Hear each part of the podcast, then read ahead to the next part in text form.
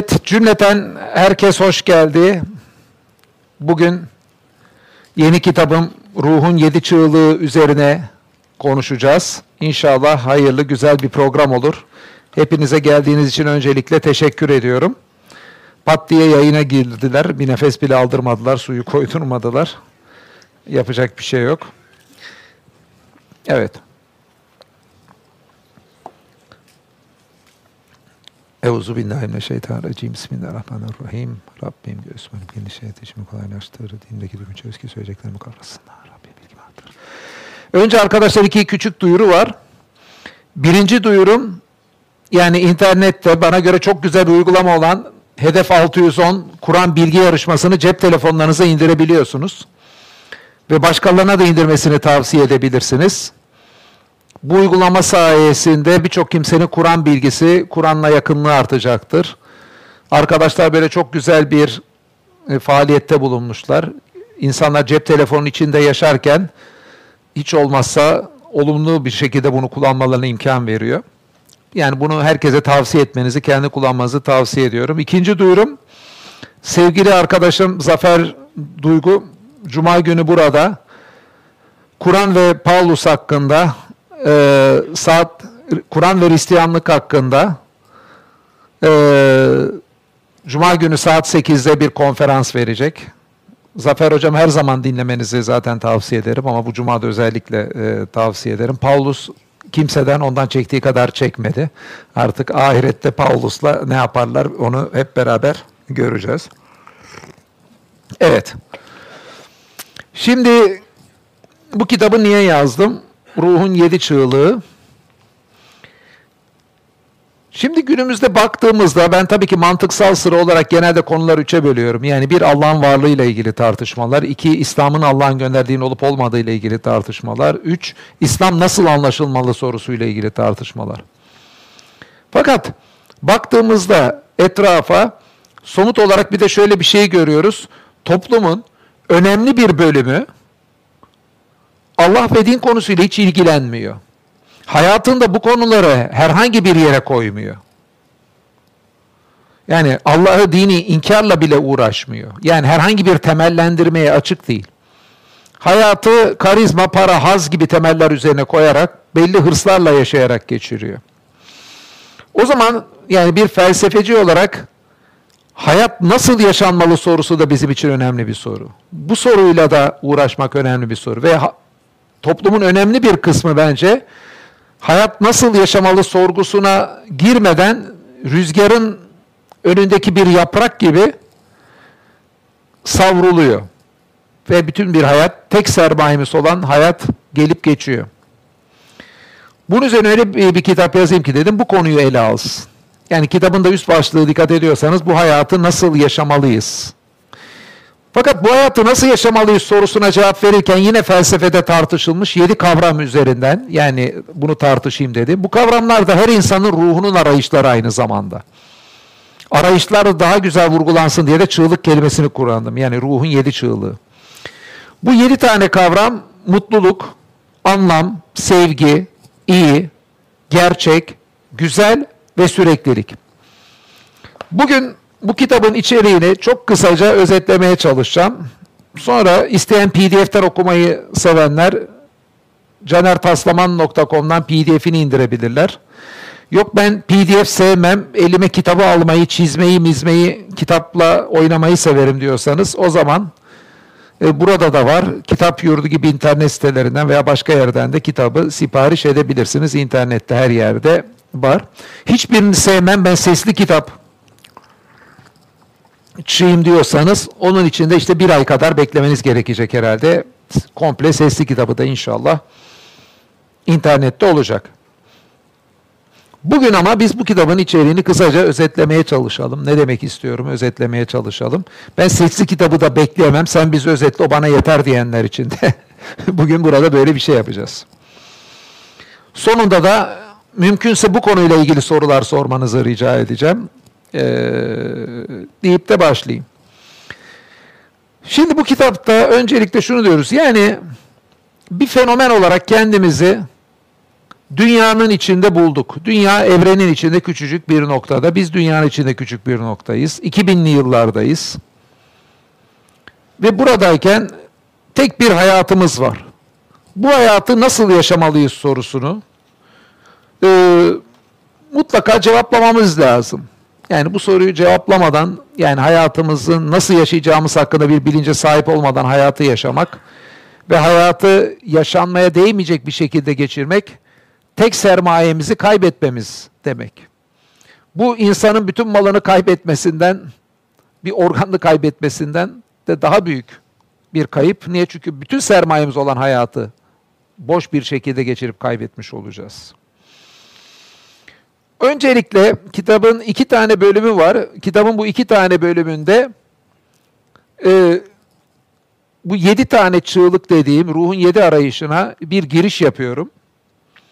Ondan sonra o yedi tane ruhun arayışının her biri mutluluk, anlam, sevgi hepsini teker teker ele alıyorum. Öncelikle o iki tane girişten bir tanesi kendimiz içinde bulduğumuz durum. Şimdi kendimi yani bununla ilgili beş tane hususa dikkat çekiyorum. Bu beş tane husus. Bir, kendimizi yadırgamadan bir hayatın içinde bulduk. İki, hayatımızı doğuştan ruhumuzda olan bazı özelliklerle sürdürüyoruz. Üç, kültürlerin içinde, insanlarla etkileşim içinde yaşıyoruz hepimiz. Dört, ölüme doğru her an ilerlemekteyiz. Beş, bu şartlar içinde kendi hikayemizi yazdığımız bir hayatın içindeyiz. Evet, yani bu hayat gerçekten yadırgamadığımız bir hayat. Arkadaşlar düşünün, kısa bir süre önce hiçbirimiz yoktuk. Hani halk arasında dalgasına derler ya ben senin ağaçtayken vitamin olduğunu falan bilirim. Yani bu gırgırına söylenmiş bir şey aslında çok büyük bir hakikat ifade ediyor. Bu şaka değil gerçekten böyle. Hiçbirimiz yoktuk. Öyle orada vitamin, burada mineral, orada bir şeydik yani. Veya daha öncesinde atomlardık uzayın belli tarafında. Bunlar toplantı bir anda pat diye varız, görüyoruz, işliyoruz. Müthiş olağanüstü bir durum aslında. Bu olağanüstülüğün birçoğumuz farkında değil. Yani bazen Heidegger bu evrendeki durumumuzu bir evrene atılmışlık olarak ifade eder ama aslında atılmışlığı da Heidegger'in dediği hiçbirimiz hissetmiyoruz. Evrende kendimiz atılmış gibi. Bence daha güzel bir kelime bulmak. Kendimizi bir hayatın içinde bulduk ve sanki çok normal gibi her şeye. Devam ediyoruz. Hayret burada çok önemli bir his aslında. Çünkü hayret hissi bizi gafletten kurtaracak potansiyeli taşıyan bir his içinde. Gafletse kaçınmamız gereken his. Yani gaflet adeta her şey sıradan, hayret edecek bir şey yoktur bize dedirten bir his. Oysa birazcık bu görmezken gören bir varlık olmamız, cansız bir şey değil de bir canlı bir varlık olmamız, karıncalar, sincaplar gibi belli genetik kodu uygulayan varlıklar değil de özgür iradesini oldukça geniş şekilde kullanma imkanı olan, kültür üretebilen bir varlık olmamız.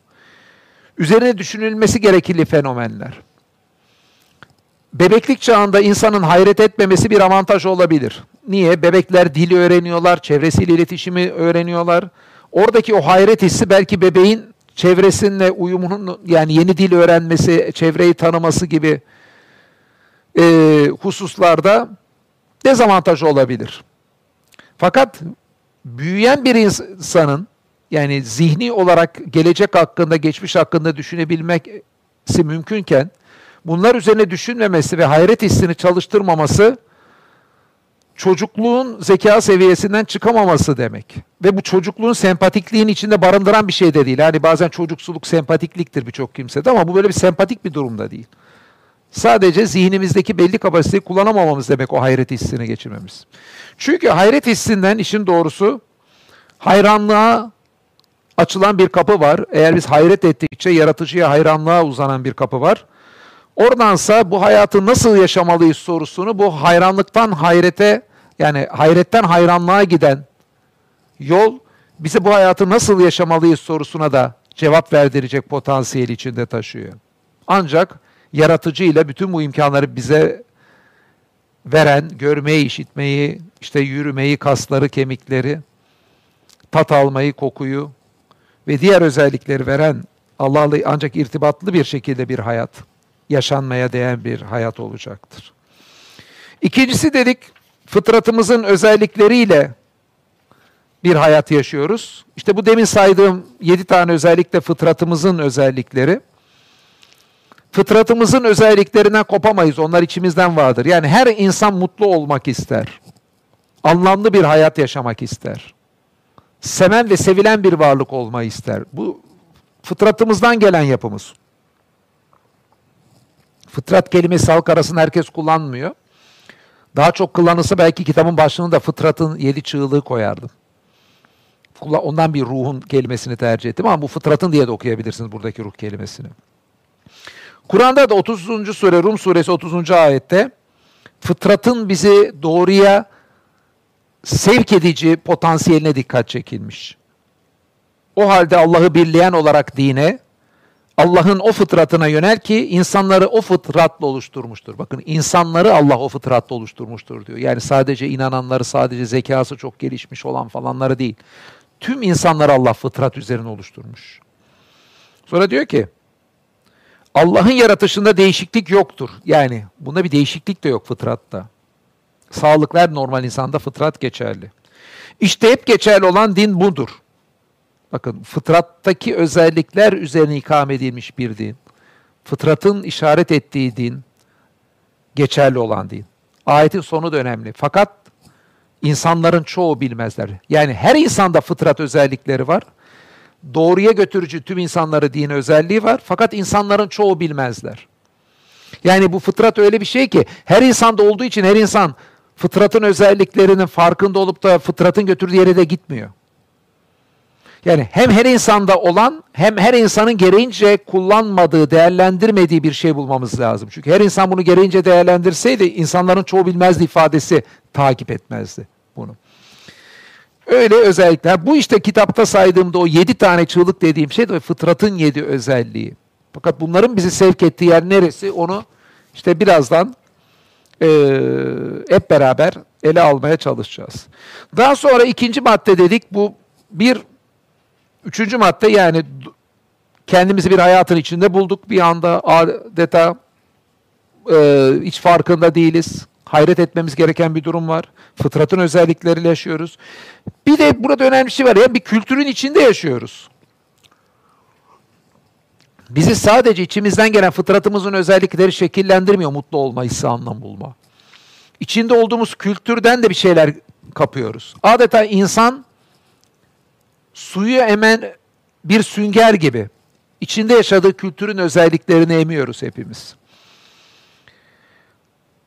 Aristoteles'in dediği gibi insan toplumsal bir canlı. Kaçının ve modern psikolojinin gösterdiği gibi biz diğer insanlarla beraber, diğer insanlarla hatta nitelikli ilişkiler kurarak ancak sağlıklı bir zihinsel duruma ulaşıyoruz. Yani diğer insanlar bu dünyadaki cennetimizdir diyebiliriz. Diğer insanlar sayesinde anlamlı bir hayat var. Burada büyük bir fakat var. Fakat fakat diğer insanlar e, bizim için sağlıklı bir ortam oluştursa da iletişime muhtaç canlılar olduğumuz için diğer taraftan diğer insanlardan biz içinde olduğumuz kültürden yanlış öğeler almamız da mümkün. Mesela Nazilerin oluşturduğu ortamın içerisinde de birçok kimse işte çingeneleri, özürleri yok etmeye kalktı. Sırp Çetniklerin oluşturduğu ortamda Müslümanları soykırıma, boşnakları uğratmaya kalktı. Tarihin birçok döneminde toplumlarda, kültürlerde yanlış öğelerinde insanları etkilediğine görüyoruz. Yani öteki bizim cennetimizken bir yandan Ali Şeriati'nin dediği gibi öteki insanlar bizim zindanımız olma potansiyeline de sahip. Ve hatta Sartre'ın dediği gibi Jean-Paul Sartre'ın öteki insanlar bizim cehennemimiz de olur. Çok zaman öteki insan cehennemdir. Ha buradan şunu çıkarıyoruz. Yani fıtrat bizim kucaklamamız ve iyi değerlendirmemiz gereken bir unsurken kültür doğrudan reddetmemiz gereken bir unsur değil ama bir süzgeçten geçirmemiz gereken bir unsur. Çünkü hayatın amacı, Allah'a ahiret inancı, burada ele alacağımız sevgi, iyi, güzelle ilgili de kültürellerin içinden birçok fikir alıyoruz ve bunlarda pekala yanlış olabiliyor kimi kültürlerde. O zaman kültür şüpheyle bakmamız gereken, değerlendirmemiz gereken unsur. içinde olduğumuz top, toplum. Yani o toplumdan edindiğimiz alışkanlıklar. Ve dördüncüsü bir unsur var burada. Kültürün içinde yaşarken ölüme doğru giden bir hayat yaşıyoruz hepimiz. Bu hayatın önemli bir özelliği. Ve ölüme, burada çok önemli bir husus var. İnsanlar kendini kandırıyor. Yani yanında birileri var diye birçok kimse zannediyor ki e, ölüme sanki başkalarıyla gideceğiz. Oysa bir otobüs kazasında vefat edenlerin hepsi de ölüme tek başına gider, ölüm tüneline tek başına girer. Ölüm yatağında e, yanında bütün sevdikleri olanlar da ölüm tüneline tek başına girer. Ölümün çirkinliği veya ölümün güzelliği nasıl görüyorsanız görün tek başına deneyimlediğimiz bir şey. Yani ölüm tek başına kucaklayacağımız bir şey birimiz. Diğer taraftan ölümün yine bir kendimizi kandıran unsurlarımızdan birisini ölümün kendi başına geleceğini hiç kimse inkar edemez ama ölüm hakkında düşünürken sanki hep başkasının başına gelen bir şey gibi düşünürüz. İşte dedem öldü ama onu seviyordum. Annem ölürse ne yaparım? Kedim öldü. Değil mi? Hep böyle başkaları hakkında bir şey olarak ölümü düşünürüz. Hatta ya ben de bir gün öleceğim dediğinde bile birçok zaman ben dediğim şeyin başına ölümün gelecek bir şey olduğunu gönülden hissetmeden kendimi bile sanki böyle üçüncü bir şahıs gibi düşünüp ölüm onun başına geleceğini düşünürüz. Oysa ölüm benim her birimizin ben olarak her an ilerlediği bir hedef olduğu ve tek başına her birimizin ölüm hedefine doğru yürüdüğünü hiç aklımızdan çıkarmamamız lazım. Bazen insanlar ben yaşarken ölüm yok, ölüm gelince ben olmayacağım. Demek ki ölümden korkmaya gerek yok falan gibi. Böyle çok uyduruk cümlelerle kendini kandırırlar. Epikürüs gibi felsefeciler bile kendini böyle kandırmayı becermişlerdir. Bugün burada dikkat çekeceğim hususlardan bir tanesi insanların kendini kandırma becerisi oldukça yüksek. Bu kitabı yazma sebeplerinden biri de kendi kendimizi kandırmamızın da delikler açmak aslında. Görmezden gelme durumumuz ve kendimizi kandırma durumumuzun çok yüksek olmasına rağmen görmezden geldiğimiz olayların başımıza gelmemesini sağlayamıyoruz. Yani ölüm orada duruyor, gölgesi bugünün de üzerinde. Yani biz bu hayatı ölüme doğru giden varlıklar olduğumuzu hesaba katarak değerlendirmek ve hayatımızın rotasını o şekilde çizmek zorundayız. Bu gerçeğin olmadığı bir şekilde hayatı çizebilir miyiz görmezden gelerek? Olabilir zaten birçok kimse öyle yapıyor. Ama ne olur? Yani realiteden bir şey değiştirmeyiz. Biz sadece kendimizi aldatmış e, oluruz. Ve şunu unutmayalım. Bu hayat kendi hikayemizi yazdığımız bir hayat olacak. Tek bir şansımız var. Fichte gibi filozoflar faktisity demişlerdir. Yani çoğumuzun e, içinde olduğu bir olgusallık durumu var. Ve bu olgusallık durumunu hiçbirimiz değiştiremiyoruz. Mesela hepimiz diyelim 2000'li yıllarda doğduk. 1900'lü yıllarda doğduk veya bir kısmımız. Yani bunu hiçbirimiz değiştiremiyoruz. Gidip orta çağa gidemeyiz. Doğuştan erkek veya kadınız yani sonradan cinsiyetini değiştiren bile doğuştan olduğu cinsiyetini değiştiremez. Annemiz babamızın kim olduğunu değiştiremeyiz. Yani görüşmeyi görüşmemeyi belki tercih edebiliriz. Ee, kısacası bir olgusallık durumu var değiştiremediğimiz. Tarihin belli bir döneminde belli kimselerin çocuğu olarak dünyaya gelmemiz gibi. Bu değiştirilemeyecek alana karşıt geniş bir değiştirilebilecekler alanı da var. Mesela mesleğimizi seçebiliyoruz. Evleneceğimiz kimseyi birçoğumuz seçebiliyor artık. Geçmiş tarihlerde aile biraz daha yatsa da. Birçoğumuz işte yaşayacağı şehri, doğduğu şehri seçemiyor. Ama yaşayacağı şehri sonradan seçebiliyor. Ve bütün bunlardan daha önemlisi yaratıcımıza karşı tavrımızın ne olacağını, ona karşı nankör mü şükreden mi olacağımız gibi birçok hususta seçim yapabiliyoruz. Ve tek bir hayat var önümüzde. Bu yaptığımız seçimlerle kendi hikayemizi yazıyoruz ve geriye dönüşü yok bu hayatın. bir kere kendi hikayemizi yazacağız ve gidecek. Bu şansı en iyi şekilde değerlendirmek zorundayız hepimiz. Ateist varoluşçular var, işte Nietzsche gibi, Sartre gibi. Bir de bu arada varoluşçuların çoğu kendini varoluşçu olarak nitelendirmemiştir ama ona girmiyorum. Felsefeyle ilgili ayrı bir konu. Diğer taraftan Kierkegaard gibi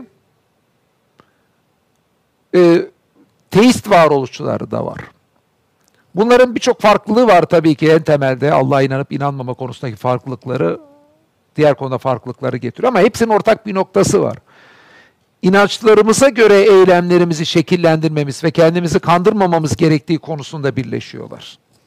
Evet burada da bizim de yapacağımız bir davet varsa ne yapıp edip bu hayatta inançlarımızın yön vermesi gerektiği. Yani ki sanki Tanrı'nın varlığına inanıp da Tanrı yokmuş gibi yapamayız. Apateizm denen bir şey var.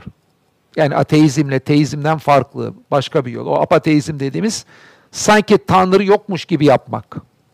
Yani Tanrı'nın varlığıyla ilgilenmemek daha doğrusu. Var mı yok mu veya varsa işte sonucu ne olacakla ilgilenmemek. Apateizm günümüzde aslında en yaygın, belki bu deyime pek çoğunuz alışmamışsınızdır, kullanmamışsınızdır ama apateizm günümüzdeki aslında en yaygın tavır olarak en yaygın tavırlardan biri. Kendisi aslında Tanrı'nın varlığı veya yokluğu ile ilgili bir iddiayı barındırmıyor. Zaten apateizm özünde bu iddianın önemsiz olduğu düşündüğü için bu iddia hakkında konuşmuyor bile. Günümüzdeki birçok kimse apateist. Ama ne yaparsak yapalım kısa bir hayat var ve hepimizin mutlaka eyleme geçmesi lazım. Olabilecek bu en önemli mesele hakkında burada nasıl buraya geldik, hayatı nasıl yaşamalıyız sorusunda, kökünden değiştirecek Allah'ın varlığı konusunda e, olmaması gerektiği bir tavır varsa bu apateist olmak. Yani Tanrı varmış yokmuş bana ne diyen olmak e, olamayacak bir tavrı içeriyor. Yani felsefe sadece teorilerle alakalı değil, kimi zaman teorilerle eylem arasındaki uyumla da ilgili, kimi zaman yani eylemin nasıl olması gerektiği de felsefenin konusu. Evet bu içinde bulunduğumuz durum kabaca. Yani bir hayatın içinde kendimizi bulduk, ölüme doğru gidiyoruz. Bu ölüme doğru giderken bir fıtratımız var, içimizden özellikle var. Kültürün içinde yaşıyoruz ve bu hayatın içinde tek bir kendi hikayemizi yazacağız. Ve bu fırsatı mutlaka iyi değerlendirmemiz lazım her birimizin. Burada içinde yaşadığımız kültürle ilgili bir şeyler deyip o kültürle ilgili bölüm burada uzunca bir kere anlatmıştım. Onu bir daha uzunca girmek istemiyorum. Ama içinde yaşadığımız kültürle ilgili beş hususa dikkat çekmek istiyorum. Bir, süper mobilizasyon dönemindeyiz. Yani tarihin geçmiş dönemlerinde hiç olmadığı kadar insanlar toplumdaki maddi statülerini veya karizmayla ilgili statüleri çok hızlı değişebiliyor. Bir şirkette çok hızlı yükselip maddi açıdan çok hızlı iflas edip toplumdaki konumunu insanlar tarihin geçmiş dönemlerde olmadığı kadar hızlı kaybedebiliyorlar veya kazanabiliyorlar.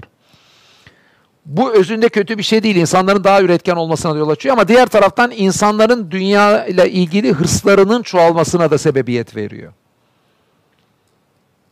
Yani Tanrı varmış yokmuş bana ne diyen birçok insanın dünyevi hırslarla gününü doldurmasının arkasında bu var olan yeni küreselleşmeyle ortaya çıkan süper mobilizasyon olgusuna dikkat çekmemiz lazım.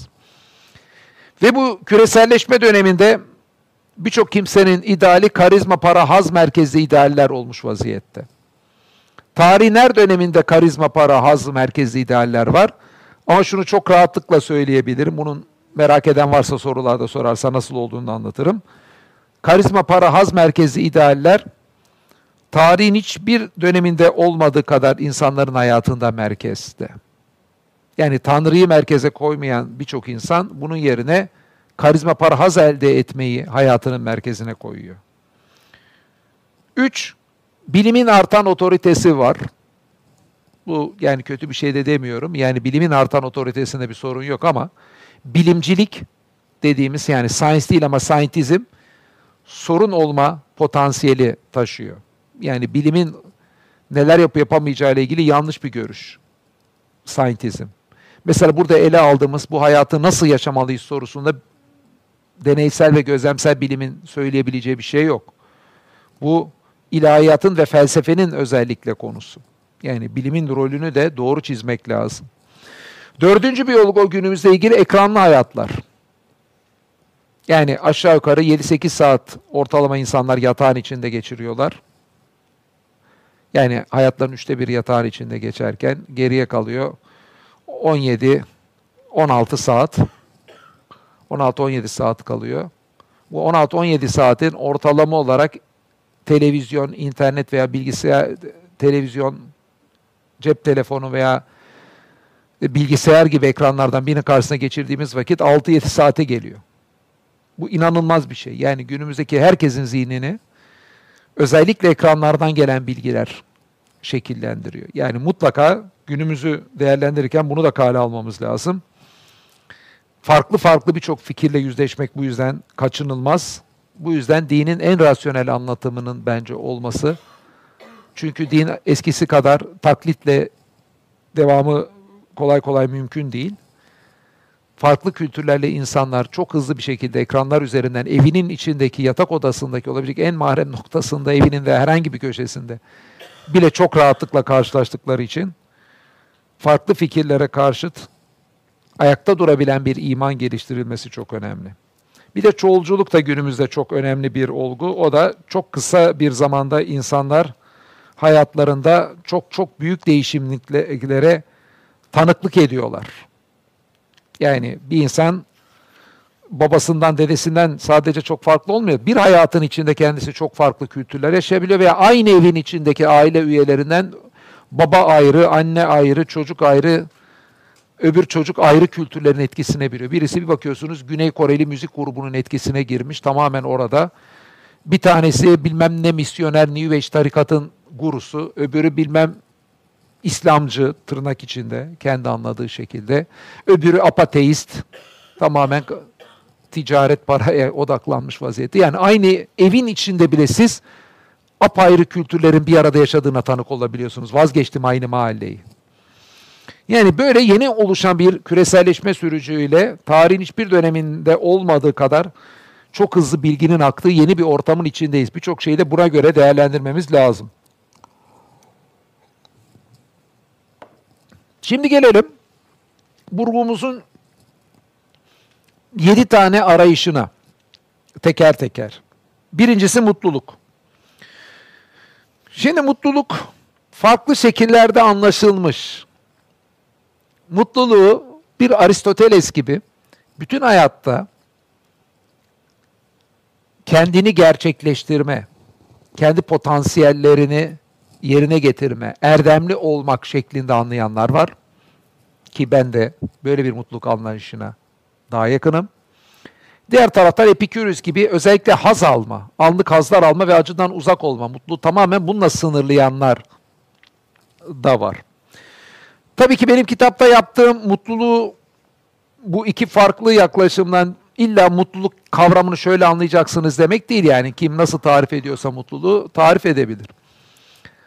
Ama mutluluğu dar anlamda, sırf hazlar anlamında tarif ediyorsanız o zaman şunu kabul etmemiz lazım. Mutluluk ancak işte demin söylediğim anlam, sevgi, iyi, gerçek, güzel ve süreklilik gibi kavramlarla insan haz alması birleşiyorsa bir hayatın ideali olabilir. Fakat mutluluk kavramını çok geniş anlamda böyle anlamı da sevgi de Aristoteles gibi böyle iyi de falan kapsayacak anlamda kullanıyorsanız o zaman hayatın amacı olduğunu e, mutluluk kavramının söylemeniz mümkün olabilir. Yani bu biraz da kelimelerin kullanımı. Yani burada amacım kelimelerin kullanımıyla ilgili bir oyunlar yapmak. Kelime şöyle kullanılmalıdır, anlamı budur demek değil. Hangi anlamı seçerseniz seçin. Fakat şunu söylüyorum. Yani tek başına bir haz alma üzerine bir mutluluğun insanı mutlu etmesi mümkün değil. Ha bunu da çok basit deneylerle zihin deneylerine, düşünce deneyleri vardır bir de felsefede. Yani böyle bildiğimiz kimya laboratuvarında yapılan deneylerin dışında hayali olarak bir durumu düşünürsünüz. Hayali olarak o durum üzerine mantıkla düşünmeniz üzerinden düşünceler gerçekleştirirsiniz. Böyle düşünce deneyleri felsefede çok yapılır. Yani felsefede mesela yani şöyle düşünün. Mesela mutluluğu gerçekleştiriyorsunuz. Her türlü hazzı alıyorsunuz. Hayatın anlamı sevgi var. Fakat bu sürekliliği yok. Bir gün sürüyor. Bir gün süren bir hayat. iki gün veya bir sene süren. Böyle bir mutluluk, bütün azları aldınız, şey aldınız o bir yıl boyunca. Böyle sürekliliği olmayan bir şey birçok insanı mutlu eder mi? Etmez. Veya içinizden her türlü hazzı alıyorsunuz. Nozick diye bir felsefecinin söylediği deneyim makinesinin içinde geçiriyorsunuz hayatınızı. Nozick şöyle diyor. Diyor ki bir makineye girdiğinizi düşünün. O makinenin içinde her şeyi hayalen deneyimleyeceksiniz. Yani mesela sevdiğiniz anneniz, babanız, kardeşleriniz hepsininle kucaklaşıyorsunuz, mutlusunuz ama onlar gerçekte yok. Yemek yediğiniz, çok güzel manzara gördüğünüz hayallerine sahipsiniz ama gerçekte yok. Ama haz alıyorsunuz için. Hiç acı çekmeden haz alıyorsunuz. Böyle bir makinenin içinde hayatınızı geçirmek ister miydiniz? Dikkat edin, haz tam alınıyor. Ama bir gerçeklik olarak bunlar yaşanmıyor. Böyle düşündüğümüzde böyle anlamsız olacak bir hayat gelecek değil mi? Yani ger gerçek anlamda sevdiğimiz insanlar yanımızda değil. Gerçek anlamda bir şeyler yapmıyoruz. Makinenin içinde geçen bir hayat. Haz var ama. Ha buradan anlıyoruz ki insanı tek başına az da mutlu etmiyor. Bir gerçekliği karşımızdaki objelerin ve yaptığımız hayatın anlamlı olması gibi unsurlar da var. Ha bunları böyle düşündüğümüzde yani süreklilik mi söylediğim gibi gerçek, anlam, mutlulukla ancak birleşirse böyle bir hayatın yani geniş anlamda bir hayatın bizi mutlu etmesi mümkün. Bunu söylerken şunu da söylemiyorum hani mutluluk önemsizdir değil. Niye mutluluk önemsiz olsun? Mutluluk elbette ki insanın hazlar yani şöyle hazlar alması insanın önemli. Mutluluğu anlamda kullanıyorsanız. Yani İslam çileciliği kutsayan bir din değil. Hristiyanlık ve Yahudilik de özünde değil. Yahudilik, Hristiyanlık ve İslam'ın içinde çilecilik var mı? Var. Felsefede asketizm diye olarak geçen böyle çileciliği kutsayan gruplar var. Mesela halvetilik gibi tarikatlarda da görürsünüz. Yani bazen insanları bir odaya kapatılır, az yemek verilir. Yani çilecilikle insanın nefsini terbiye etmeye çalışılır. Dinin içinde böyle çilecilikle nefsin terbiyesi anlamında çilecilik yok.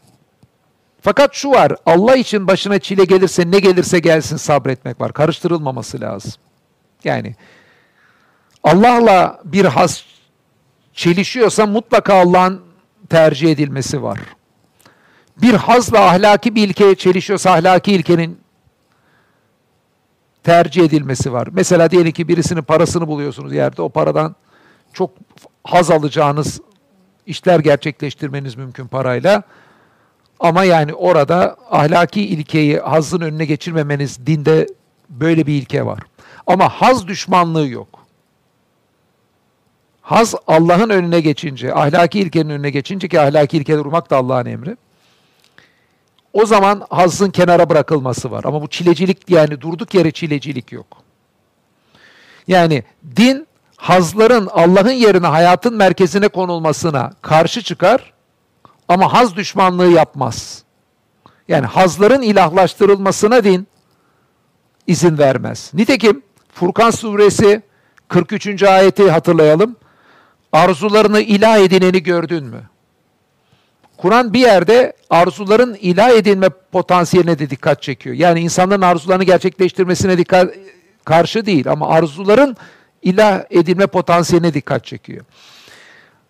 Tarihte hiç olmadığı kadar arzunun ların ve hazların tanrı hazlarla arzular bence aynı şeyi ifade ediyor Kur'an'ı terminolojide. Yani tarihin hiçbir döneminde olmadığı kadar hazların, arzuların ilahlaştırıldığını çok rahat söyleyebiliriz. Kur'an'da dikkat çekilen bazı ilahlara tapmak günümüzde azalmıştır. Mesela güneşe tapmak. Yine güneşe tapanlar var. Ama bazı Kur'an'ın dikkat çektiği ilahlara tapmak peygamberimizin döneminden de çok daha üst seviyeye gelmiştir.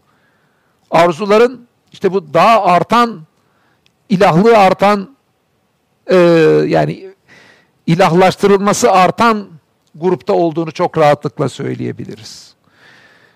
Hayatını kurarken Allah ne der?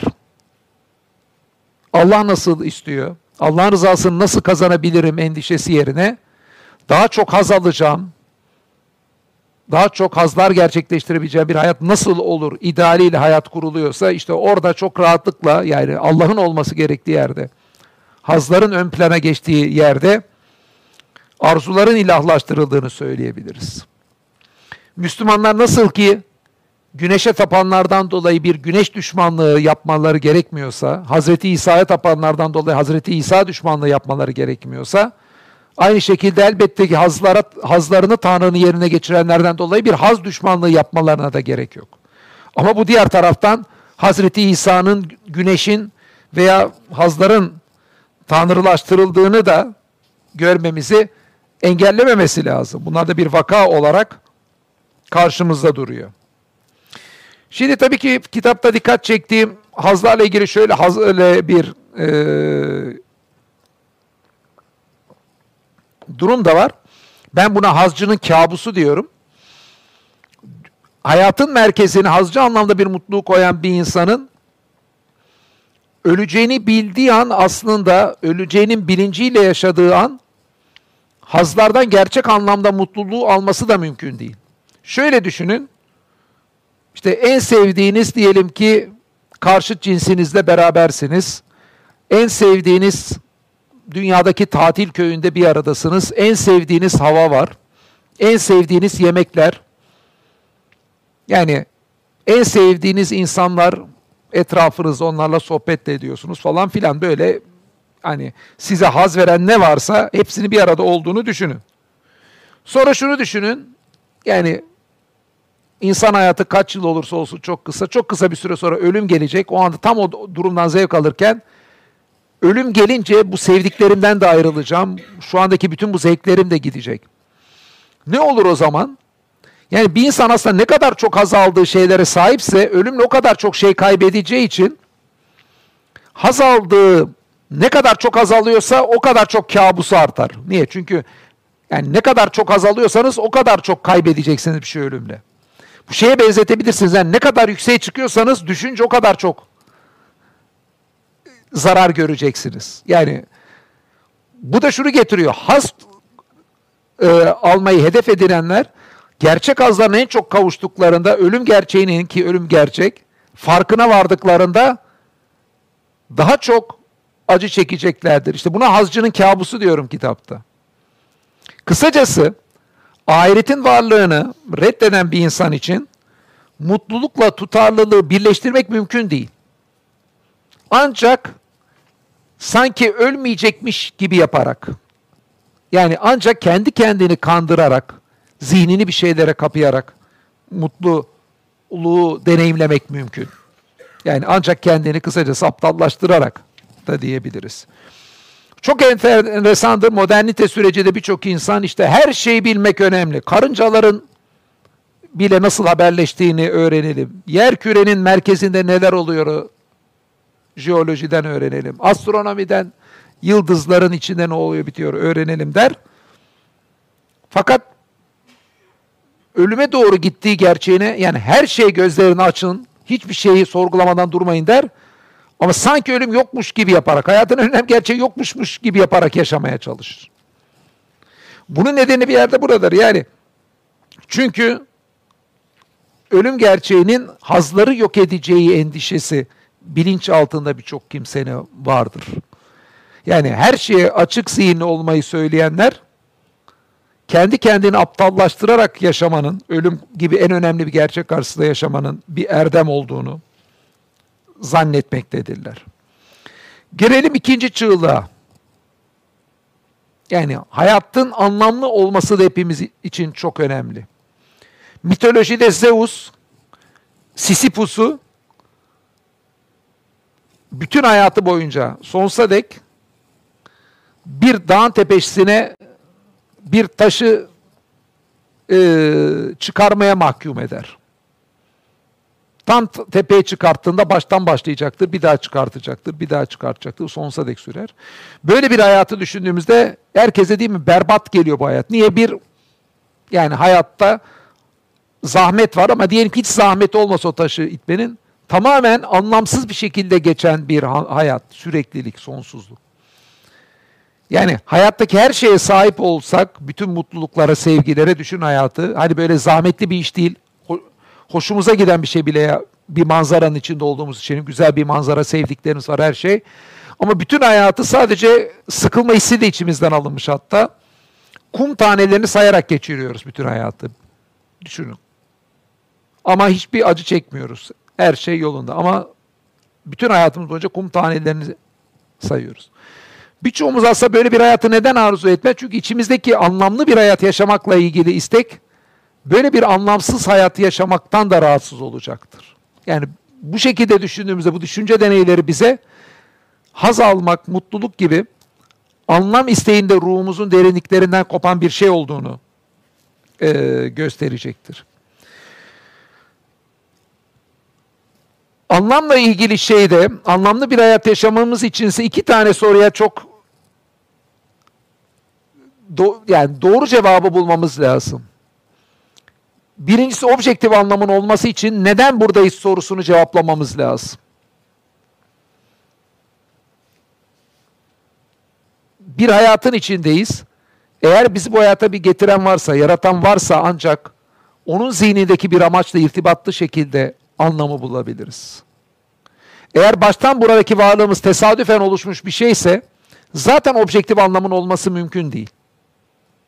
O zaman zaten biz anlamsız bir şekilde buradayız. Ne yaparsak yapalım bu gerçeği değiştiremeyiz. O zaman anlamlı hayat yaşamamızın birinci e, çözümü neden buradayız sorusundan yola çıkarak insanın yaratıcısını bulması. Ha şimdi burada yaratıcıyı nasıl buluyoruz? Delilleri İslam'ın Allah'ın gönderdiğini olduğunu delil ederseniz onu buradaki başka programlarda anlattık. Yani yaratıcının varlığı ile ilgili benim Allah'ın varlığı 12 delil kitabını İslam'ın Allah'ın gönderdiğini olduğunu nasıl anlıyoruz sorusunun cevabı ile ilgili e, neden Müslümanım kitabını tavsiye ederim. Ama yani her programda evvelden temellendirdiklerimizi bir daha temellendiremeyeceğimize göre onlar halledildi diye düşünüyorum. Yani buradaki programı yaparken. Sonra yaratıcımızı bulmakla ancak demek buradaki hayatın anlamını kurabiliriz. Neden buradayız sorusuyla. E, nihilistler şunu anlamışlar. Neden buradayız sorusunun cevabı ateist nihilistler. Sonuçta tamamen anlamsız bir şekilde burada olduğumuza göre ne yaparsak yapalım hayatın anlamını kurmamız mümkün değil. Buna karşı birçok ateistin tavrı şu olmuştur. Hayatın anlamı yok ama bir sayede bir anlam kuralım.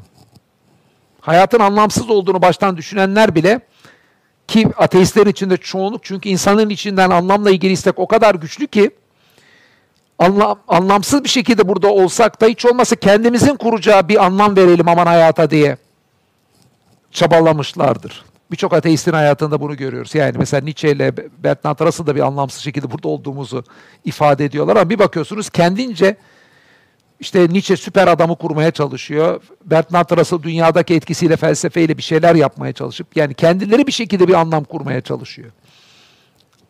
İşin doğru anlamsızlığı ifade eden sözler ikisinin de olsa da. Fakat diğer taraftan bakıyoruz. Gerçek anlamda bir nihilist nereye gidiyoruz sorusuna da bakıyor. Neden buradayız sorusuyla anlamı kuramayacağını gördüğü gibi.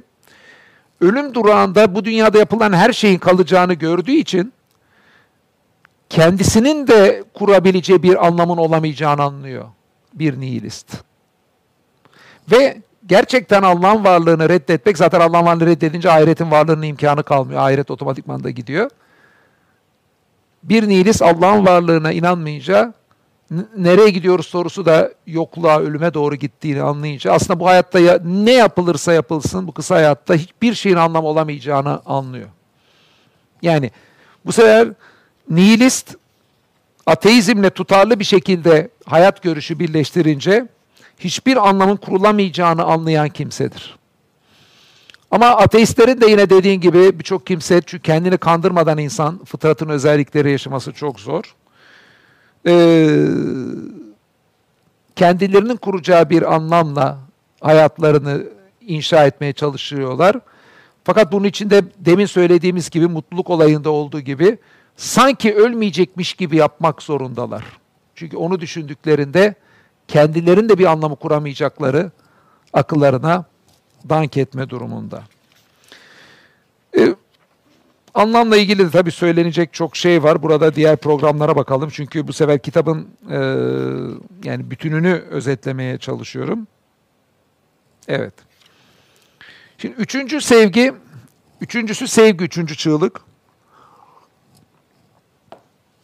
Yani kısacası bunu mutluluk ve anlamda şunu görüyoruz. Ancak Allah ve ahiret inancıyla ruhumuzun mutlulukla ilgili çığlığı karşılığını bulması mümkün.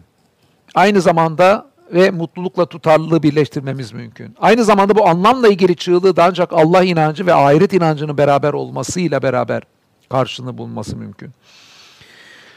Sevgi ile de ilgili öyle sevgiyle ilgili de olayın tamamen öyle olduğunu söyleyebilirim.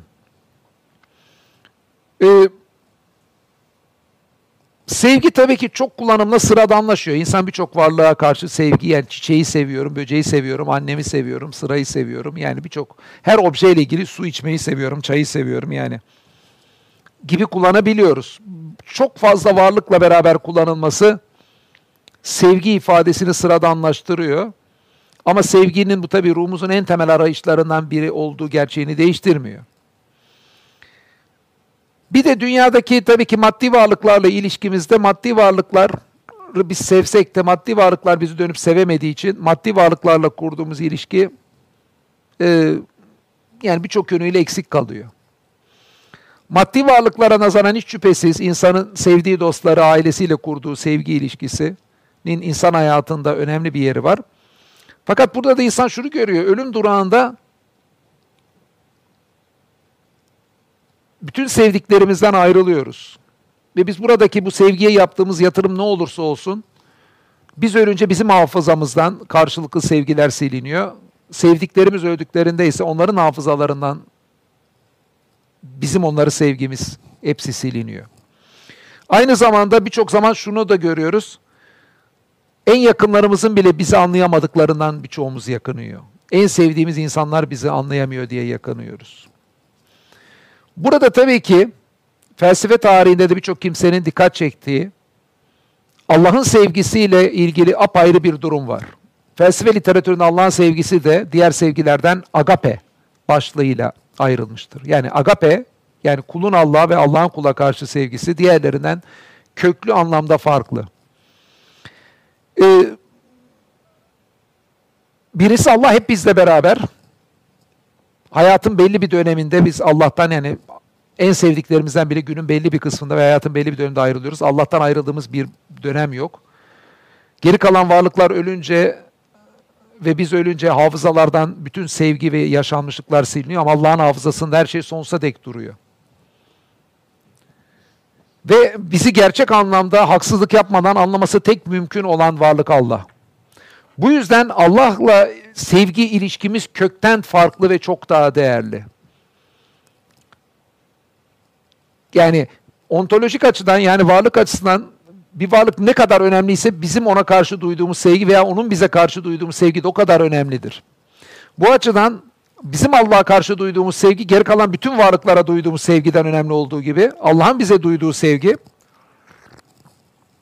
geri kalan bütün varlıkların bize duyacağı sevginin toplamından da önemlidir. Ve Kur'an'da da buradaki tabi dikkat çekmemiz gereken şeylerden birisi. Buradaki tabi vakit hepsini özetleyerek hızlı geçtiğim için ayetler okumayacağım teker teker. Kulların Allah'a karşıt duygusu içinde sevgi geçtiği gibi Allah'ın da kullara e, duygusu için Allah'ın kullarının sevgi ifadesinin geçtiğini bir kez daha hatırlatayım. Agustin tüm varlıklarla ilişkimizi bir araç olma ve tatmin olma açısından ikiye ayırır mesela felsefe tarihinde. Ona göre sadece Allah gerçek tatmini verebilir. Geri kalan her şey Allah'la ilgili bir hedef doğrultusunda ancak araç değerine sahiptir. İslam düşüncesinde de birçok kimse Allah dışında geri kalan bütün sevgilere mecasi aşk, Allah'ı sevmeyi ise hakiki aşk diyerek geri kalan bütün varlıklarla sevgimizle Allah'a sevgimiz arasında köklü bir farklılık olduğunu ve Allah sevgisinin diğer sevgilerden kat kat daha değerli olduğuna vurgu yapmışlardır. Kur'an'da kalpler ancak Allah'ın hatırlatma hatırlanmasıyla tatmin olur ayeti de Allah'la kuracağımız ilişkinin bizim için geri kalan bütün e, ilişkilerden yani, e, daha önemli olduğunu, köklü şekilde daha önemli olduğunu göstermektedir. C.S. Lewis sevgiyi dörde ayırıyor. Ben de buna bir tane daha ekliyorum. Şükran sevgisi üçe ayırıyor. Ben de Allah'la bizim sevgi ilişkimizi, Allah'la sevgi ilişkimizin dörde ayrıldığını söyleyebilirim. E, çok hızlıca anlatacağım bunu. Bunu çok alt madde açabilir. Birincisi beğeni sevgisi diyebileceğimiz bir sevgi. Yani insan birçok şeyi beğenir ve beğenisinden o beğeniden kaynaklı beğeni sevgisine giden bir yol vardır. Kimi zaman işte bir çiçeği beğeniriz, o çiçeğe karşı bir sevgi duyarız veya başka bir şeyi beğeniriz, ona karşı sevgi duyarız. Ee, Allah beğendiğimiz her şeyin de evrendeki yaratıcısı olduğu için, ortaya çıkmasının sebebi olduğu için bütün beğendiklerimizden Allah'a karşı sevgiye giden bir yol vardır. Bir beğeni sevgisine doğru giden yol vardır. Nitekim Kur'an'da etrafımızda gördüğümüz bütün varlıklarla Allah arasında ilişki kuruldur, kuruldu, e, kurdurulduğuna dikkat çekin.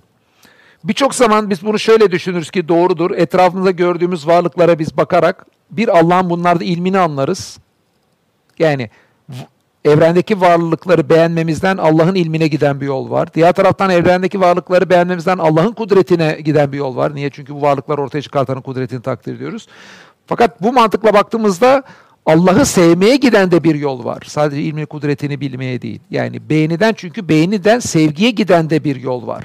Yaratıcısını sadece takdir etmeye değil, onu sevmeye de giden bir yol var. Bu içimizdeki beğeni sevgisi Allah'a giden bir yol. Diğer taraftan ihtiyaç sevgisi de içimizde duyduğumuz bir sevgi türü. İhtiyaç duymaktan yani mesela birçok çocuk anne babasını niye sever? İşte ihtiyaçlarını karşıladığı için, hep ona muhtaç olduğu için e, sever. E, e, Allah bizim bütün ihtiyaçlarımız zaten görmemiz, işitmemiz hepsi Allah'ın elinde olduğu gibi öldükten sonra ahiretin var olması için de Allah'a muhtacız. En önemli ihtiyacımızı gidebilecek Allah olduğu için ihtiyaç sevgisinden Allah'a giden bir yol var. Bazıları ihtiyaç sevgisinden Allah'a giden gitmenin bir bencillik olduğunu, menfaatperestlik olduğunu düşünebilirler. Böyle olduğunu düşünmüyorum. Biz kuluz ve muhtacız. Elbette ki bizim ihtiyacımızdan gören Allah'a nasıl e, sevgi göstermemiz burada ihtiyacımızı giderme ihtimalinden ve gidermesinden dolayı oldukça yerinde olacaktır. Belki diğer sevgi türleri içinde mertebe olarak en düşüğü olduğu söylenebilir ihtiyaç sevgisinin menfaatle bir ilişkisinden dolayı ki buna katılıyorum. Ama birçok çocuk anne babasını severken bu sevgi türünün kötü olduğunu düşünemeyeceğimiz gibi ihtiyaç sevgisinden Allah ihtiyaçlarımızı giderdiği için ona karşı ihtiyaç sevgisi duymamızın da kötü olduğunu söyleyemeyiz. Diğer bir sevgi türü bence bunu benim eklediğim C.S. Lewis'te olmayan da işte şükran sevgisiydi. Şükran sevgisi ihtiyaç bittiğimiz zaman da ondan sonra ihtiyaç görülmeyecek olsa da geçmişte yapılanlardan dolayı duyulan bir sevgi. Artık bir ihtiyacı gör, görecek olsun veya olmasın. Şimdi Allah bizim gelecekte ihtiyaçlarımızı görecek olmasından bağımsız olarak geçmişte yaptıklarından dolayı da şükran sevgisiyle de sevmemize hak eder. Yani ihtiyaç sevgisinden Allah'a giden bir yol olduğu gibi şükran sevgisine giden bir yol var. Tabii ki biz mesela ailesine karşı bir insanın sevgisinde samimi oldu belki daha çok şükran sevgisiyle belli olur. Niye? Onlar artık ihtiyaçlarını gördü. Artık hiç ihtiyacımız yok. Gerçekten nankör olup olmayan evladı da belki en iyi ayırt edecek olan odur. İhtiyacı kalmadığı bir dönemde şükran sevgisi devam ediyorsa, geçmişte yapılanlardan dolayı onun sevgisindeki samimiyeti bir göstergesidir şükran sevgisi. Ha Allah'a ihtiyacımız hiçbir zaman bitmediği için gerçekten bizim ne kadar Allah'a sevgimizde şükran var, ne kadar ihtiyaç sevgisi var ayırt etmemiz kendi içimizde mümkün değil. Ama onu da şöyle düşünebiliriz. İşte Kur'an'da dediği gibi Allah insanlara şah damarından daha yakın. Allah insanların nefsiyle kalbinin arasına girer. İkisi de Kur'an'a ayet. Biz kendi içimizde bu sevgileri ayırt edemesek de Allah ayırt edebilir ve edecektir. Dördüncü bir sevgi türü hediye sevgi. Hediye sevgi yapılanlardan dolayı değil, bir şey sırf o olduğu için ya hiçbir karşılık olmadan sevmek. Ha, insanlar e, yani bizim de bir hediye sevgiyle bir şeyleri sevmemiz e, yani hiçbir şey yapmayan birinde sırf olduğu için sevmemiz başkalarına karşı mümkün olduğuna göre Allah'a karşı da hediye sevgiyle sevmemiz mümkün. Allah sırf Allah olduğu için sevmemiz. Yani Asıl olan bence bu hem beğeni sevgisi hem ihtiyaç sevgisi hem şükran sevgisi hem e, hediye sevginin insanda Allah'a karşıt yani Allah Allah olduğu için sevmek, yaptıklarını beğendiğimizden dolayı sevmek, ihtiyaçlarımızdan dolayı sevmek ve de geçmişte bizim için yapmış olduklarından dolayı sevmek hepsinin bir arada bu dört sevgi türünün de Allah'a karşı içimizde olması gerektiğimiz ve bu sevgileri içimizde Allah'a karşı hissettiğimiz bir hayatın yani en yaşanmaya değer, en anlamlı hayat olacağını söyleyebilirim. Ha burada tabii ki Allah'ın da kullarını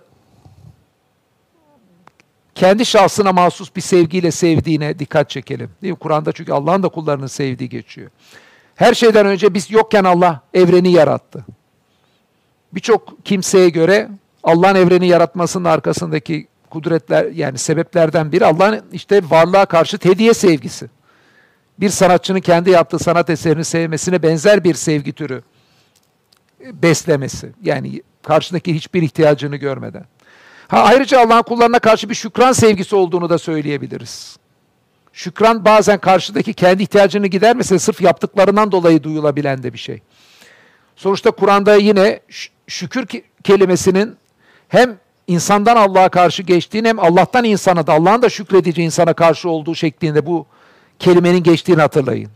Yani Kur'an'da şükür kelimesi iki yönlü geçer. Allah da kullarına karşı şükredicidir diye geçer. Allah tabi ihtiyacının görülmesinden değil, kullarının razı olduğu davranışlar yapmasından dolayı onlara karşı şükredici. O zaman Allah'tan da bir nevi yani hediye sevgisi olduğu gibi kullarına şükür sevgisi olduğunu da söyleyebiliriz.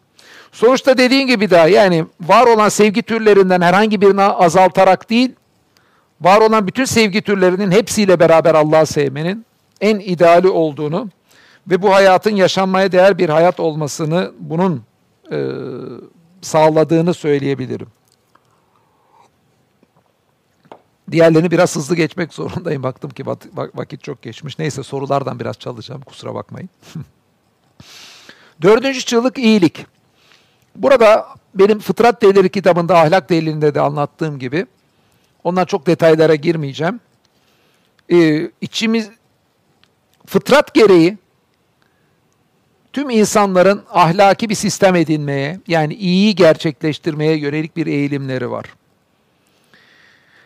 Ama ateistler de pekala işte ateistler de pekala iyi olabilir. Bunun da zaten nedenini çok iyi anlıyoruz. Yani Kur'an ayetinde geçtiği gibi ahlak tüm yani fıtri özellikler tüm insanlarda ortak. Yani ateistlerde de ortak. O yüzden bir ateistin de e, iyi olmasına hiç şaşırmamamız lazım. Ahlaki bir sistem edinme isteği. Çünkü onda da fıtri bir şey. Fakat diğer taraftan iddiamız şu, bir şeyin fıtri olması ayrı, man, rasyonel sebebi olması ayrı. Allah'a ve ahirete inançla ancak iyilik kavramı fıtri olmasının yanında rasyonel temele kavuşuyor. Mantıksal temele kavuşuyor. Bu tabi üzerine çok konuşulacak bir konu. Burada da konuştuk. Bazen ne denmek istendiği anlaşılmıyor. Onunla ilgili tabii çok detaylara buradan girmeyeceğim. Soruda gelirse bu kısım e, açabilirim. Yani içimizdeki iyilikle ilgili çığlık ancak Allah ve ahiret inancıyla rasyonel temele kavuşur. Kısaca burada iyilik olgusuyla ilgili neden dünyada kötülük var sorusunun sorulduğu, meşhur felsefedeki kötülük sorununa da kitapta değiniyorum. Ona kısaca bir özetlemeye çalışayım dediğimi. Buradaki Kur'an'ın getirdiği imtihan ortamında olduğumuz açıklamasının evrendeki kötülükleri anlamada, bu dev felsefi sorunu anlamakta çok önemli olduğunu düşünüyorum. Şimdi bir de şunu unutmayalım ki insanla ilgili sorulan ilk soru kötülük sorunudur. Nereden anlıyoruz? Kur'an-ı Kerim'den. İnsanın yaratılacağını, halife olacağını diyeyim daha doğrusu. İnsan halife olacağını anlayan meleklerin sorduğu soru ne Kur'an'da? Allah'ım yani fesat çıkartacak, kan dökecek. Yani fesat çıkartıp kan dökmek ne işte kötülük yapacak. Bir varlığı niye yaratacaksın Allah'ım diye anlamayıp soruyorlar. Yani meleklerin anlamadığı bir sorun kötülük sorunu Allah'a sormuşlar. Bu insanla ilgili ilk sorunu kötülük sorunu olduğunu söylemek o yüzden abartı değil yani Kur'an'daki karşılığı. Ha, e, felsefede bu sorunun üstünde durulduğunu da felsefeyle ilgilenenler anlayacaktır. Şimdi imtihan açıklaması da Kur'an'ın içinde geçiyor bakın. Yani Mülk suresi 2. ayet. O hayatı ve ölümü sizi imtihan etmek için yarattı. Böylece hanginizin eylemlerinin daha güzel olduğu ortaya çıkmaktadır. O yücedir, bağışlayandır. Şimdi felsefe literatüründe kötülükle ilgili birçok hususa vurgu yapılmış. İmtihan ortamında olduğumuz açıklaması bütün bunları birleştirmek mümkün aslında farklı açıklamaları. Ya bir de bazen şöyle soru geliyor. Diyorlar ki şimdi tabii Allah'ın varlığını açıkladık, o anlaşıldı. Ondan sonra buna geldik diye düşünün. Onu nasıl anlaşılıyor diye soranlar onu anlatırız. Ama Allah'ın varlığı anlaşıldıktan sonra biz kendimizin de iradeli bir varlık olduğunu anlıyoruz. İşte çay ister misin diye sordular. İsterim dedim. İstersem istemem dedim. İsterseniz buraya beni dinlemek için gelmezdiniz. Dinlemek için geldiniz. E, bütün bu her seçimlerimiz e, her birimiz irade olduğunu gösteriyor. Sonuçta Allah'ın varlığıyla iradeyi beraber düşündüğümüzde al, yani değil mi? İstersek fakirlere bir şey verebiliyoruz. İstersek hırsızlık yapıp üç kağıt yapabiliyoruz. Paramızla cimrilik yapabiliyoruz veya. Yani irademizi hem iyilik hem kötülük yönünde kullanabildiğimiz bir evrendeyiz ve Allah'ın yarattığı bir evren. Nedir bunun açıklaması? diye sorduğumuzda Kur'an'ın getirdiği imtihan için açıklamasının hiçbir alternatifi yok. Bakın Allah'ın varlığı anlaşıldıktan sonra diyor. Var diyorsa birisi çok basit diyorum ki sorun nedir? İmtihan için yaratıldık açıklamasını. Çünkü bazıları şöyle diyor. Allah'ın imtihana ne ihtiyacı var? Niye yapıyor? Yani Allah ihtiyacı olduğu için birçok şey yapmaz ki. İşte insan hediye sevgiyle sevdiği için yarattı. Yani insana da ihtiyacı yok. Ama imtihan için insanın yaratıldığı açıklamasının hiçbir alternatifi yok. Bir şeye itirazı siz sadece anlamadığınızdan yapamazsınız ki daha mantıklı alternatif bir açıklama gösteriyorsanız imtihan için yaratılma açıklamasına karşıt açıklama yapabilirsiniz. Ama ben bunca yıldır bu tartışmanın içindeyim. Bir kimsenin alternatif olmaya değer bir şey bile ortaya koyabildiğini görmedim. Yani Allah'ın varlığı ve anlaşıldıktan sonra imtihan için burada olduğumuz açıklaması alternatifsizdir. Bunu bir kere daha tekrarlıyorum. Ve bu açıklama bence kötülük sorununu açıklıyor. Mesela Augustin gibi felsefeciler günümüzde Plantinga özgür iradeli varlık olmamızın kötülüğü açıklamakta çok vurgu yapıyorlar. Ama imtihan olmamız nasıl bir ortamda oluşabilir? Değil mi? Özgür iradeyle ancak seçimler yapabiliyorsak imtihan olduğumuzdan bahsedebiliriz. Yani felsefedeki Plantinga'nın, Augustin'in o özgür irade açıklaması imtihan açıklamasının bir alt kümesidir. Diğer taraftan Michael Murray diye benim sevdiğim de bir felsefeci var. Allah'ın varlığını apaçık göstermesinin imtihan durumunu bozacağını ve Allah'ın varlığını apaçık göstermemesinden dolayı evrende kötülükler olduğuna vurgu yapmış. Dediğim bu Allah'ın varlığını apaçık gözükmesi halinde imtihan ortamı bozulurdu. Bu da e, imtihan açıklamasıyla e, Michael Murray'nin bu açıklaması ilişkili. Diğer taraftan imtihan olmamız için hem ahlaki kötülükler yani hırsızlık, adam öldürme gibi ortamlar hem de işte savaşlar, hastalıklar gibi doğal kötülüklerin bir arada olması lazım. Bu ikisini de imtihan bir arada e, varlığına dikkat çeken Swinburne gibi felsefecilerin açıklaması da yine imtihan ortamı için hem ahlaki hem doğal kötülükler olduğu açıklamasıyla birleşince yerine geliyor. John Ick dünyadaki sıkıntıların, acıların manevi gelişimimizi sağlamak için oluşturulduğunu söylemiş. İşte imtihan ortamı manevi gelişimimizi sağlamak için olduğu açıklamasıyla bu John Icke'in açıklamasını da birleştirebiliriz. Stumpf diye bir felsefeci imtihan ortamı sayesinde işte eksikliklerimizi görüp Allah'a yöneldiğimi söylemiş. Daha doğrusu acıların olduğu bir ortam sayesinde. Bu yüzden kötülük sorunu böyle açıklıyor. Ee, eksikliklerimizi görüp Allah'a yöneldiğimizi söylemiş. Bunu da imtihan olduğumuz açıklamasının içinde kabul edebiliriz. İmtihanı geri olarak dünyada kötülükler ortaya çıksa da iyiliklerin çok daha fazla olduğuna Farabi İbn Sina dikkat çekmiş. Bunu da e, yine imtihan açıklamasının içinde düşünebiliriz. İşte su insanı boğarak öldürdüğünden dolayı kötülüğe sebebiyet verebilir suyun öldürme özelliği ama diğer taraftan susuzluğumuzu gidermesi gibi daha büyük bir iyiliğe sebebiyet veriyor. Yani bu da imtihan ortamının içinde pekala bu açıklamayı da yedirebiliriz. Veyahut da Aquinas gibi bazı felsefeciler aslında kötülüğün var olmadığına sadece iyiliğin eksik verilmesi durumunun olduğuna dikkat çekmişler. Yani bizzat evrende kötülük diye varlık yok. Nedir? Görme var. Allah görmeyi eksik vermesi veya görmeyi hiç vermemesiyle kötülük oluyor. Değil mi? Aslında burada iyiliğin eksikliği durumu var. Veya belli hayvanlar diğerlerinin açlıklarından dolayı değil mi? Vücudundaki belli eksikliği gidermek için öldürüyor. Yani kısacası bizim bütün kötülük dediklerimiz aslında kendi içinde kötülük bir varlık değil, iyilik dediğimiz şeyin eksikliği durumu evrende var. Peki iyilik niye eksik? Çünkü imtihan orada, ortamında olduğumuz için Allah herkese nimetlerini tam olarak vermiyor. Tam olarak nimetlerini insanlar Allah vermediği içindir ki e, evrende kötülükler ortaya çıkıyor diye o açıklamayı da bununla birleştirebiliriz. Tabi de evrendeki kötülüklerin varlığını anlamamız için mutlaka ve mutlaka İslam'ın bütün anlatısı içinde kötülükleri değerlendirmemiz lazım. Yani birisi evrendeki kötülüklerden İslam'a itiraza kalkıyor ama ahiret inancı sanki yokmuşmuş gibi yapıyor. Yani İslam'ın anlattığı bütün resimde ahiret inancı var. Ahiret yani dünyadaki olabilecek en sıkıntılı hayatı yaşamış insanı alın tarih boyunca.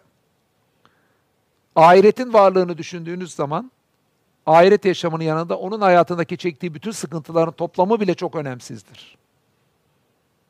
Bu yüzden biz kötülükleri değerlendirirken mutlaka ahiret inancıyla beraber onları İslam'ın paradigması içinde değerlendir. Yani İslam'ın paradigması dışındaki yaptığınız bir değerlendirme İslam'ın paradigmasına eleştiri getirmek gibi bir komikliğin ortaya koymamız lazım. Tüm bunlara karşıt Allah'ın meleklere karşıt verdiği cevabın kötülük sorunuyla ilgili en temel açıklamalardan biri olduğunu da unutmayalım. Bakara 30. Muhakkak ben sizin bilmediğinizi bilirim diyor Allah. Niye kötülük potansiyeliyle bu insanları yaratıyorsun diye melekler Allah'a sorduğunda. Tabi o kötülük potansiyeli kelimesi ben kullanıyorum. Orada fesat ve kan dökme. Diyor ki o da ona karşılık geliyor. Şunu söyleyebiliriz yani uzun filmin birkaç karesine bakıp da bütün film hakkında konuşmak mümkün değil. Değil mi? Filmde bir bakıyorsunuz bir kötü adam ortaya çıkıyor, bir şeyler yapıyor falan. Filmin sonunda olaylar öyle bir yere bağlanıyor ki hepimiz ha buymuş diyoruz. Allah'ın da evren hakkındaki hikmetlerini hepsi hakkında konuşmamız mümkün değil. Biz bu evrenin ancak birkaç karesini görüyoruz. Hayatımız çok kısa veya tarihte görebildiklerimiz de çok kısa. Buradan hareketle tarihin bütün hakkında konuşmamız mümkün değil. Bunu da günümüzde bu tarz bir yaklaşımı ileri sürenler din felsefesi literatüründe skeptical teizm, şüpheci teizm diye geçiyor. Yani e, biz Allah'ın bütün hikmetlerini bilemeyiz. O yüzden evrendeki kötülüklerin hepsini açıklayabileceğimiz veya kötülüklerden yola çıkarak bir itirazda bulunabileceğimiz durumun içerisinde değiliz. Allah'ın aklı ile insanın aklı arasındaki büyük uçurum, Allah'ın tüm hikmetlerini bilemeyeceğimizi, fakat hikmetlerini bilemediğimiz durumlarda da Allah'a güvenmemiz gerektiğini gösterir. Nitekim iman kelimesinin güvenmek anlamına geldiğini de bir kere daha hatırlayalım. Bu aklı kapatmak, aklı köreltmek anlamında bir güven değil, tam tersi aklın gereği olan bir güvendir. Evreni Allah'ın yarattığını, her şeyi Allah'ın verdiğini anlayan bir kimse, Allah'ın hikmetlerinin hepsine nüfuz etmesinin mümkün olmadığını ve Allah'a güvenmenin en mantıklı yol olduğunu da e, kavrayacaktır. Duyulu, güven duyulacak konunun önemi arttıkça bizim e, gerçekte ne kadar güven duyduğumuz, yani imanımızın ne olduğu da ortaya çıkar. Cebinizdeki birkaç kuruş parayı birine teslim ettiğinizde gerçekte siz ona güvenip güvenmediğiniz belli olmaz. Ama servetinizin hepsini teslim ettiğinizde gerçekten ona ne kadar güvenip güvenmediğiniz belli olur. Allah ise en üst seviyede bir güveni hak ettiğine göre bizim bütün sermayemiz olan hayatımız Allah'a verilmeyi hak eder. Çünkü zaten hepsini o vermiştir. Ee, en üst seviyede bir güvenin buradaki samimiyetimiz ancak bizim için en önemli olan hayatımızı bir yerde Allah için ortaya koyarak e, gösterebiliriz. Üç tane çığlık daha kaldı, dördü bitti. Nasıl? Ay biraz daha bir şeyler diyeyim. Beşinci çığlık gerçekle ilgili. Biz hiç şüphesiz gerçeği de bilmek isteriz. O Nozik'in makinesinin içini düşünün. Her türlü bize hazlar yaşatılıyor fakat gerçekliği yok. Anlam yani bir anlamın da olmadığı için öyle hayatın içimizdeki anlam isteğinden dolayı da o makinede olmak istemeyiz ama diğer taraftan gerçekliği de yok. Yani biz bizim için önemli olabilecek birçok gerçeği bilmek isteriz. Hiç şüphesiz bilebileceklerimizin sınırlı olduğunu anlıyoruz ama yine de bizim için gerçeği mümkün olduğunca bilebilmek en üst seviyede bir ideal. Bunun için iki tip engel var. Bir bilimcilik, iki postmodern şüphecilik diyorum gerçekle ilgili sorunlarda. Bilimcilik deneysel ve gözlemsel bilimin her şeyi çözdüğünü söyleyen, bilime yanlış rol biçen, sadece deneysel gözlemsel bilimin bilgi kaynağı olabileceğini söyleyen bir yaklaşım. Daha ilk cümlesinde paradoksun içine düşen bir yaklaşım. Deneysel gözlemsel bilim sadece gerçeği söyler cümlesinin kendisi bile deneysel gözlemsel değil. Bilim felsefesiyle alakalı bir cümle. Hem de yanlış bir cümle. Bir şey kendi tarifinde bile baştan yanlışın içine düşüyorsa o görüşe ne kadar düşünebilir? Bilimin çok önemli başarıları olduğundan hareketle bilginin tek kaynağının bilim olduğunu söylemek mümkün değil. İnsanın sezgileri, mantık, felsefe, ilahiyat, vahiy gibi daha birçok bilgi kaynakları da var. Postmodern relativizm ise ikinci bir sorun. Postmodern relativizm ise bilimciliğin tersine hem bilimin hem ahlakın hem dinin hepsinin e, hiçbir konuda doğruyu ortaya koyamayacağını düşünüyor. Yani yani mesela postmodern relativizme göre bilimin de evrensel gerçekleri söylemesi mümkün değil. Yani buna göre mesela bir düz dünyacıyla dünyanın yuvarlak olduğunu söyleyen arasında ortaya koydukları açısından bir fark olmadığını söyleyebiliriz. Postmodern relativizme çok sempati duyan da ne yazık ki ilahiyatçılar var Türkiye'de. Bununla ilgili aslında özel bir başlık yapmaya hak kadar önemli bir konu. Ama e, bilimin ortaya koydukları da, ahlakın da evrensel gerçekleri olduğunu söyleyebilsek. Yani mesela diyelim ki küçük bir çocuğa işkence yapmak kötüdür ahlaki önermesinin. Veya dünyanın yuvarlak olduğu gibi bilimle ilgili bir önermenin doğru olduğunu anlayabiliyorsanız bütün yani meta narratiflerin bilimle ilgili, dinle ilgili böyle meta anlatıların yanlış olduğunu düşünen, postmodernizmin yanlış olduğunu da pekala anlayabilirsiniz. Burada tabii bu çok zor bir konu. Yani bir anlaşılması en zor konulardan biri bu çığlıklardan ilgili bu gerçekle ilgili konu. Ee, ondan ona çok da detaylı girmeyeceğim. Fakat şunu söyleyeyim. Kur'an aklı kullanmaya davet etmesi birçok ayetinde çok temel bir tema olması bunun. Kur'an'ın baştan aklın gerçeklere ulaşma kapasitesini teslim ettiğinin önemli göstergelerinden biri. Eğer ki gerçeklere aklın hiç ulaşma ihtimali olmasaydı, gerçekleri bu davet de anlamsızlaşırdı. Burada felsefi açıdan yine önemli bir soru var. Akıl nasıl oluyor da gerçeklere ulaşıyor? Akıl sadece tesadüfen oluşmuş bir varlıksa, doğal seleksiyon aklı sadece dünyada yaşamak için var ettiyse, aklın o zaman dünyada yaşamak için sadece kullanılan bir varlık olduğunu düşünürüz. Gerçeklere ulaştığını söyleyen anlatılara da şüpheyle bakarız aklın. Çünkü akılın kendisi gerçeklere ulaşmak için oluşmuş bir şey değil ki o anlatıda. Tesadüfen oluştu anlatımda. Sadece dünyada yaşamak için oluşmuş bir varlık. Fakat İslam'ın anlattığı anlatıda akıl Allah'ın kudretini, sanatını bilebilelim diye de verilmiş bir varlık. Elbette dünyada yaşamamız için de akıl verilmiş ama diğer taraftan Allah'ın sanatını da tanıyalım diye verilmiş akıl. Bu yüzden gerçeklere ulaşmak için de verilmiş. Yani bir hesap makinesi yani hesap yapmak için tasarlanmış bir hesap makinesine mi güvenirsiniz? Yoksa tesadüfen oluşmuş başka işler için oluşturmuş bir makinenin tesadüfen hesap yapma özelliği kazandığı söylenirse mi?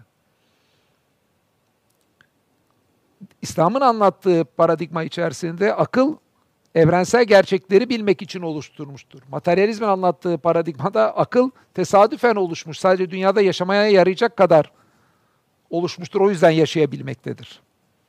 Öbür paradigmada aklın evrenle ilgili yaşaması dışında bu kadar büyük asal sayıların sonsuz olduğunu hesap edebilmesinden, evrenin başlangıcından, hayatın anlamı gibi birçok konuya kadar aklın çalıştırılması da boş bir iş olarak görülecektir diğer paradigmada. Aklın tesadüfen ortaya çıktığı görüşü altında onları da anlamlandırmamız mümkün değil. Ee, biraz bir zor konu bu ama kitaptan da bunu okumanızı tavsiye edeceğim. Descartes de buna dikkat çekmişti. Yani ancak Allah'a inanç çerçevesinde insan aklına güvenilebileceği şeyine Descartes'ta dikkat çekmişti. E, bu Plantinga'nın yeni şeyi de var. Kitapta onları da aktarmaya çalışıyorum. Bir 10 dakikada toparlamaya çalışayım. İki tane çığlık kaldı. Biri güzelle ilgili çığlık. Evrendeki güzelliği de, şimdi güzel, insanların güzelle ilgili farklı, neyin güzel olduğunda birçoğumuz anlaşamayız ama bir şeylerin güzel olduğunda bütün insanlar anlaşır. Yani neyin güzel olduğu izafi olsa da birçok kimseye göre güzeli çirkini tercih etmek neyi insan güzel buluyorsa evrensel. Ve güzeli ortaya çıkartanın değerli olduğuna ilgili fikrimiz de evrensel. Güzeli ortaya çıkartan da değerli. Ve bu güzelin Allah'la ilişkinin kurulması da dediğin gibi felsefe tarihinde Platon'la Aristoteles'ten işte tek tanrılı dinlerin üyelerine kadar birçok yerde karşımıza çıkan bir olgu. Platon iyi iddiasını ki Tanrı ile özdeşleştiriyor iyi iddiasını Platon. Güzeli de iyi iddiasıyla özdeşleştirerek bir yerde güzelin Tanrı ile ilişkisini Platon'dan kurulmasına da görebilirsiniz. İşte İbn Sina'ya da gelseniz işte e, güzellik ve Tanrı arasında ilişkinin kurulduğunu örneklerini görebilirsiniz. Şimdi güzellik eğer ki evrende var olan şey sadece ve sadece atomların bir şekilde meydana gelmesi, sonra diğer bir şekilde meydana gelmesi, yani sonuçta evrendeki bütün varlık bir materyalist, ateist bakışta atomların tesadüfen bir araya gelmesinden ibaret. Fakat atomların belli şekilde değil de diğer bir şekilde buluşmasını tercih edecek veya onun güzel olduğunu söyletebilecek ne var ki? Yani neyin güzel olduğunu tartışsak da güzelin değerli olduğunda kendi içinde hiç kimse tartışmıyor. Atomların belli bir şekilde bir araya gelmesini güzel kılacak ateist paradigmada bir şey yok. Fakat teizmin yani Allah inancının içinde olduğu paradigmada evrende ortaya çıkan bütün olgular Allah'ın evrene koyduğu potansiyelin ortaya çıkması. Bir şeylerin güzel olması onu en başından ortaya çıkmasına sebep olan ki Allah evreni yaratan ve o potansiyeli koyan olarak bunların ortaya çıkmasının baş sebebi ortaya çıkartanın değerli olduğuna işaret ediyor. Böylece içimizdeki güzelle ilgili his de Allah'ın varlığıyla anlamlı bir yere oturuyor. Materyalist ateist paradigmada bir şeyin atomların belli şekilde bir yere gelmesini diğerine tercih etmek, güzel bulmak için mantıksal hiçbir sebep olmadığı gibi içimizdeki güzelle ilgili algı değil mi? Bir şeyi güzel bulduğumuzda içeride bir his var. Bir parçayı güzel bulduğumuzda veya bir çiçeği güzel bulduğumuzda. İçimizdeki o his de derimizin arada ürpermesi gibi biyolojik bir his. Mantıksal bir temeli yok. Yani içimizdeki güzelle ilgili bir şeyin güzel olduğunu, onun değerli olduğunu söylüyor. Ama biyolojik açıdan baktığımızda derimizin ürpermesinle güzellik midemizin guruldamasıyla güzellik algımız arasında mantıksal hiçbir yani hiçbir fark yok. Güzellik algımızı bir şey değerli kılacağını söylememiz için bir fark yok. Ama İslam'ın ve tek tanrı dinden ortaya koyduğu paradigma içerisinde evrendeki güzellik arkasındaki evrendeki güzelliğin varlığı varlıkla ilgili bir anlatım, ontoloji. Ontolojinin arkasında da Allah var. O yüzden o güzelliğin ortaya çıkması tesadüf değil. İçimizdeki güzelle ilgili algımız epistemolojiyle algılı. Onun arkasında da Allah var. Niye? Çünkü Allah'ın evrende koyduğu ontolojik yapıyı algılayalım diye içimizdeki o epistemolojiyi, o algı biçimini de koyan Allah. Sonuçta güzel bu paradigma içerisinde tesadüfen oluşmuş bir şey değil. Allah'ın sanatını daha iyi anlayalım diye içimize konmuş güzelin kaynağına bizi çıkartan bir merdiven. Güzellik kendisini aşkın olana yani Allah'a taşıyan e, bir merdiven. Yedinci çığlık süreklilik. Son olarak bunu da anlatıp bitireceğim. Süreklilikle kastım ahiret hayatı. Sonsuzluk diyecektim başta sonra süreklilik dedim. Sonsuzluk e, matematikte bazen kargaşaya sebebiyet verebilen bir terim. Hilbert'in oteli gibi bazı paradokslar çıkıyor. Benim Big Bang kitabımı okuyan onları bilir. Ee, süreklilikten kastım her günü, her saati ki o gün ve saat 24 yani gün 24 saatlik bir gün olmak zorunda da değil. Hep bir günün saat hep belli bir saatin takip etmesi ve bunun hiç durmaması anlamında süreklilik. Yani Kur'an'da dediğim ahiret Kur'an'da anlatılan ahiret hayatı da buna örnek verebiliriz. Yani sürekli bir hayat. Süreklilik bizim için çok önemli. Ruhun bütün çığlıklarının tatmin edildiğini düşünelim. Haz, hazcı anlamda, her anlamında mutluluk var, bol sevgi var, çok anlamlı bir hayat yaşıyoruz. Ee, iyilikler var, hiç kötülük görmüyoruz. Güzellikler var etrafımızda. Gerçek hiç aldanmıyoruz. Öyle Noziki makinesi gibi bir şey değil. Böyle olağanüstü güzel bir hayat. Bu hayat bir gün olsa, içimizdeki bir şey dahası yok mu diye bağırmaz mı? Böyle bir hayat tek bir gün olsa. Kimisi diyebilir ki ya tek bir gün çok kısa, yüz yıl olsaydı. Yüz yıl olduğunu düşünün. O yüz yıl olsa onun da son bir gün olacak. Yine böyle bir gün uyanacak. Son bir gün bütün bunlardan ayrılmak zorunda olduğumuz gün olacak. Ya milyar çarpı milyar yıl olsun. Milyar çarpı milyar yılında eğer ki sürekli bir hayat değilse bu, onun da son bir günü olacak. Burada da yine hazcının kabusuna benzer bir şey de olabilir yine bizim için. Düşünün, bütün saydığımız ruhumuzun isteklerinin karşılandığı bir son güne geliyoruz hepimiz. En üst seviyede hazları yaşıyoruz, Allah sevgisiyle dop doluyuz. Etrafında diğer sevdiğimiz insanlar var. Çok güzel bir ortam, güzellik var, iyilik var, hiç kötülük görmüyoruz. Böyle olağanüstü bir durum. Ama o son gün. Ve son gün bundan ayrılacağız. Değil mi? Burada anlıyoruz ki yani o son gün ayrılacak hissini anladığımızda aslında içimizde süreklilik isteğinin de ne kadar güçlü olduğunu anlıyoruz. Bu da fıtratımıza konmuş bir istek.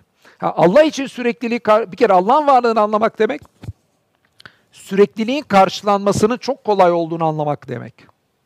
Niye? Çünkü Allah kendisi sürekli bir varlık. Allah yok olmuyor ki sürekli. Allah'ın kaynakları tükenmiyor. İşin doğrusu bu evrendeki madde ve enerji bile sabit. Sadece form değiştiriyor. Allah'ın kendisinin enerjisi tükenmediğine göre yani insanı Kur'an'da geçtiği gibi bir gün yaratmayla bir insanı tek gün yani tek bir insanı yaratmakla tüm insanları yaratmak arasında Allah için fark yok. Aynı şekilde insanı bir gün yaratmakla sürekli yaratmak arasında fark yok. Allah yarattıkça kaynaklarına bir şey tükenmediği için. Yani kısacası Allah'ın varlığını anlamak, ahiretin yaratıldığını mümkün olduğunu anlamak demek, İslam'ın Allah'ın gönderdiği din olduğunu anlamaksa bu sefer mümkün olanın kesinlikle gerçekleşeceğini anlamak demek. Niye? Çünkü İslam'ın en önemli mesajı Allah'ın varlığından ve varlığından kastım Allah'ın Allah'ın varlığı, birliği ve sıfatlarının anlatımını da varlığına e, dahil ediyorum. Yani Allah'ın varlığıyla beraber Kur'an'ın en önemli mesajı ahiretin Sürekli bir ahiretteki hayatın varlığı. Ha böyle düşündüğümüzde yani Allah'ın varlığını anlamak, sürekli bir hayatın içimizdeki o isteğin karşılaması mümkün olduğunu anlamak, İslam'ın Allah'ın gönderdiğini olduğunu anlamaksa o hayatın kesinlikle gerçekleşeceğini anlamak demek. Şimdi bu kadar önemli bir gerçek karşısında hayatı bu hakikati kenara bırakıp da inşa etmek kadar büyük bir körlük olmayacağı kanaatindeyim. Bunun yerine neyi koyuyoruz? Bakalım. Hani hani en başında dedik ya bunun yerine koyduğumuz şey karizma, para, has idealleri.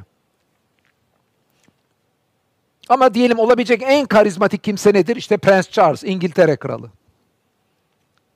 E toprağın altına girince İngiltere kralı olmakla İngiltere kralının seyisi olmak yani hatlarınınla ilgilenen bir olmak arasında toprağın altında hiçbir fark kalmıyor. Veyahut da Amazon firmasının sahibi olmakla Amazon firmasında çalışan bir işçi olmak arasında toprağın altına girince fark kalmıyor. Çok hazlı bir hayat yaşayan bir insanla hayatı hep hastalıkla, çileyle geçmiş bir insan olmak arasında da bir toprağın altına girince fark kalmıyor. Yani ölüm herkesi eşitliyor. O yüzden bu dünyadaki sürekli bir hayatla ilgili İslam'ın ortaya koyduğu dev ideali bir kenara bırakıp karizma, para, hazzı bunu yerine geçirmek olabilecek insanın kendi kendine atabileceği en büyük kazık. Bir de çok güzel bir İtalyan atasözü var. Oyun bitince şah da piyon da aynı torbaya konur. Satranç oynayanlar ne demek istiyorum? Yani şah çok daha önemli bir oyuncu. Satrançta piyon o kadar önemli değil. Oyun bitince şahı da piyonu da aynı torbaya atıyorsun. Oyun bitti. Ölüm de bizim için hepimiz aynı torbaya gireceğimiz bir şey. Toprağın altına. Ha, ne kalıyor şeyden? İşte Kur'an'ın dediği gibi salih ameller kalıyor. Çünkü Allah'ın hafızasında yaptığımız hiçbir şey unutulmuyor. Bu da ancak bu ideali Allah'ın hafızasında Allah'ın beğendiği bir kul olmak ve Allah'ın hafızasındaki yerimize göre kazanacağımız sürekli hayattaki yerimizi kazanmak için ona göre bir hayat yaşamak idealinin bu hayatın üzerine kurulacağı bir hayat olması gerektiğini gösteriyor. İnsanların bu dünyada bazı işte aldatmacaları var kendini. Bunlardan bir tanesi işte hafızada kalma aldatmacası. Yani Allah'ın hafızasına değil de insanların hafızasında ya kendi hafızamızda olayın kalmasına böyle bazen değer atfediyoruz. Şunu düşünüyorum, karizma, para, azın hepsini elde ettiğimiz bir hayat düşünelim. Mesela Bodrum'daki bir tatil köyündeyiz. Bodrum'daki tatil köyünde bir anda dünyanın en ünlü şarkıcısı olarak karşılanıyoruz. Michael Jackson kadar ünlü falan oluyoruz. Ondan sonra yine e, Amazon firmasının sahibi kadar zenginiz. Onun bu kadar paramız var Amazon tatil köyünde. O Bodrum'daki tatil köyünde hazzın her türlüsünü bolca yaşıyoruz. Hafızamızda çok güzel yer hiçbirini unutmadık. Şimdi de buraya geldik diyelim duruyoruz. Hafızamız yani bir buzdolabı değil ki. Hani eti şuradan işte çıkartalım da pişirelim yeniden köfte yapalım gibi bir şey değil ki. O geride kaldığı zaman yaşanmışlıklar Bodrum'daki tarih gene niye düğmeye basıp da yaşayamıyoruz ki. Yani hafızayı buzdolabı gibi arada yaşadıklarımızı çıkartıp yaşayacağımız bir şey sanmak sadece bir kendimizi kandırma türlerimizden biri. Bu hayatta yaptığımız o karizma, para, hazla ilgili şeylere çok fazla değer atfetmek için bir kendimizi kandırma yöntemimiz. Yaşanan her şey iyi veya kötü, mutluluklar da acılar da geçiyor dünyada. Hafızada kalmamız bizim sadece onlara göre hareket etmemiz için bir şey. Yoksa ben işte mutluluklar yaşayacağım, hafızamda kalacak falan diye yani illa dünyevi şeyler yaşamaya çok fazla değer atfetmek de mantıklı bir yön değil. Biz ölünce tabii bir de hafızamızdan o kalanlar da siliniyor. Başkaları ölünce onların hafızasından da siliniyor. Dünyadaki tarih kitaplarına geçecek kadar çok ünlü olsak da bilimin bize söylediklerine göre sadece biz değil dünya ve bütün evrende son bulunacağına göre sonuçta herkesin hafızasından her şey gidecek. Yani kendi hafızamızda veya başkalarının hafızasında kalmaya değer atfetmemiz mantıklı bir şeydi. İlla ki hafızaya çok değer atfedeceksek daha evvel dediğim gibi her şeyi hafızasında tutan Allah'ın hafızasında kalmak ancak ideal bir değer olabilir. Ee, insanların kendini kandırma eğilimine dünyada kalıcı eserler veya kalıcı şöhret bırakarak bu dünyadaki eserlerde kendimizi ölümsüzleştirme yani sürekli kılma eğilimimize Kur'an'da da dikkat çekilmiş. Bakın Şuara suresi 129. Süreklileşeceğinizi ki meallerde ebedileşeceğinizi diye de çevriliyor. Umarak süslü ve sağlam eserler mi ediniyorsunuz? Bakın dünyada birçok kimsenin aslında o sağlam eserler edinmesinin arkasında o sürekleşeceğim diye kendini kandırması olduğuna Kur'an da dikkat çekiyor. Hümeze 3'te ise şuna dikkat çekiliyor. O malının kendisini süreklileştireceğini zanneder. Hani görüyoruz ya etrafımızda hep mal mal mal diye saldıran insanlar var. Aslında malının kendini ebedi kılacağını e, sanıyor. Nitekim, kitaptan bir şey okuyayım. Kralların ve zenginlerin haşmetli mimari yapılar yaptırmasının, politikacıların ve bürokratların icraatlarıyla tarih kitaplarının sayfalarına geçmeye çalışmasının, sanatçıların ve sporcuların kabiliyetlerini sergileyerek birçok takipçilerini kalbinde yer etmeye gayretlerinin, birçok kimsenin bol çocuk ve torunla neslini devam ettirmeyi hedeflemesinin arkasında da çoğu zaman fıtratımızda olan süreklileşme arzusunu bir şekilde karşılama çabası vardır.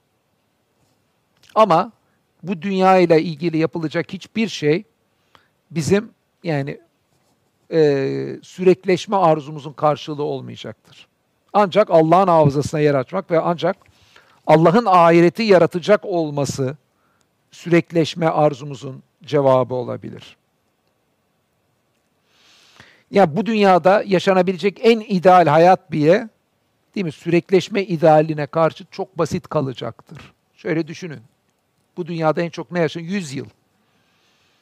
100 yıl 20 yani bazen ne, ne zaman öleceği belli değil falan filan diyor insanlar. Onlar tabii ki doğru ama ben diyorum ki yani onu da bir kenara bırakın. Bu dünyada olabilecek en ideal hayatı yaşadığınızı düşünün. Hani Allah dini ilgilenmediniz, kenara bıraktınız. En ideal hayat ne olabilir? Hani 100 yıl yaşıyorsunuz. 20 yaşındaki bir gencin görüntüsünde ve sağlığında 100 yılı yaşadığınızı düşünün. Bu hayatta hep sevdiğimiz, sevildiğimiz iyilikler var.